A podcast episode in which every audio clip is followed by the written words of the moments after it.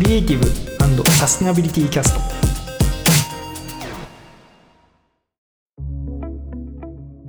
えっと、今まで、えっと、いろいろな活用方法について話してきたと思うんですけど、はい、ちょっと補足会というか、はい、まあ、その中で話できなかったなただ重要だよねみたいな話をちょっとできたらいいなと思ってるんですけど、はい、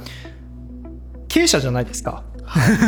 で経営ってにおいてなんか難しく聞こえるかもしれないですけどなんか端的に言うと何やることが経営なんですかね？って考えたことあります？抽象的ですね。はい。なんか意地悪な 教員みたいな感じになっちゃって。何が経営か。何をすることが経営なのかっていう。えっ、となんか起業家と経営者の違いっていうのは僕は考えていて起業家ってもう01だと思うんですけど、うんうん、経営者はその後のフェーズかなっていうイメ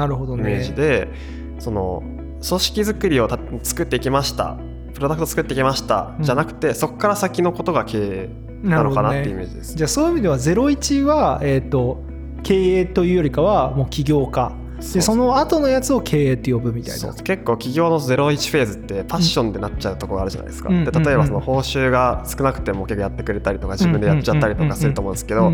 それがコンプラ的にどうなのかって問題になってくると。思うんです後々でそこを意識するのが多分経営になってくるのかなっていう。なるほどですねでなんかそうですよねで多分そこら辺ってまさに答えないくて、はい、なんかいろんな人がいろんなこと言っていてで勝手に私が思ってることなんですけど私が思ってることってそのパーパスとかミッションとかビジョンとか、はい、まあ、そういうのを掲げて、まあ、企業の存在意義ですよね。そこにどういうふうにその経営資源人物金とか、はい、そういうのをまあぶつけていくかというか、うん、なんかそこの実現に向けてどういうふうに集めていくかみたいなところが、まあ、個人的ななんか明確な定義というかイメージ、は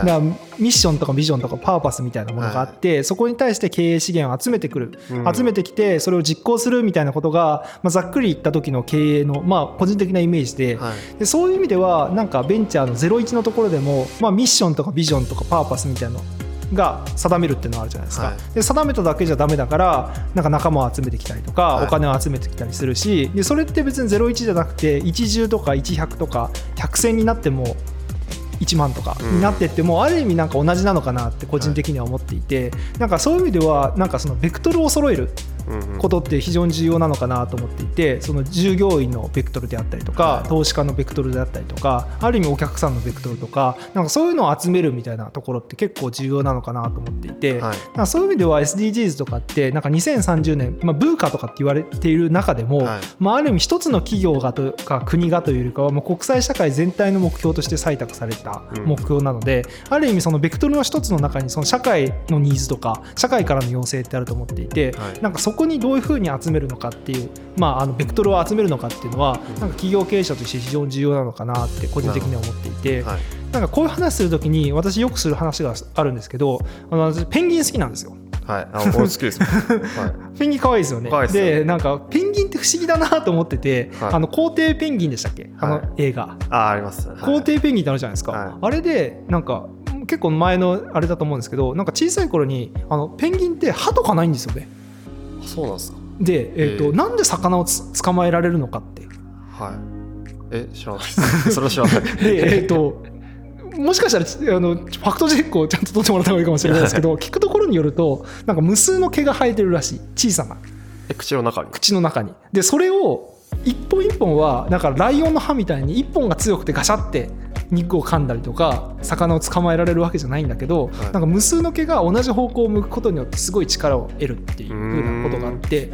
なんか私もそれ聞いた時にあそうなんだ。なんか余計ペンギン可愛らしいなと思ったんですけど まあ何の話してるかっていうとなんかベクトル合わせるってやっぱりすごい力になるなと思っててある意味一本一本の毛とかが小さかったとしてもなんかすごい魚とかってすごいスピードで、ね、逃げるわけじゃないですか。それもまあある意味捕まえられるっていうなんかペンギンのくちばしモデルとかってよく言ってるんですけど。なんかあのベクトル合わせるって結構経営者の中で結構重要な仕事の一つなのかなと思っていて。磁石もそうですよね。そうですよね。磁性体としてその全部が強磁体になるためには、うん、各磁界が同じベクトルを向いてるとめちゃくちゃ強い磁界が発生するそうそうそうそう。そうですよ、ね、でなんか最近だとティール型組織とかあります、ね、逆になんかその全然違う方向を向いた中のマネジメントみたいな話もあって、はい、なんかそれはそれ正しいなと思うかっていうよりかはそういう組織のマネジメントの方法もある一方でやっぱりなんか強い目標みたいな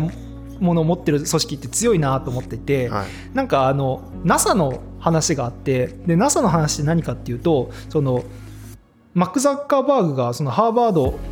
大学かな？の卒業式のところでスピーチしてて、あそうなんだと思ったんですけどそのケネディ大統領が NASA を訪れた時にあの清掃員のおばさんに「あなた今何してるんですか?」って尋ねたらしいんですよ。はい、して多分 NASA の社員じゃなかったら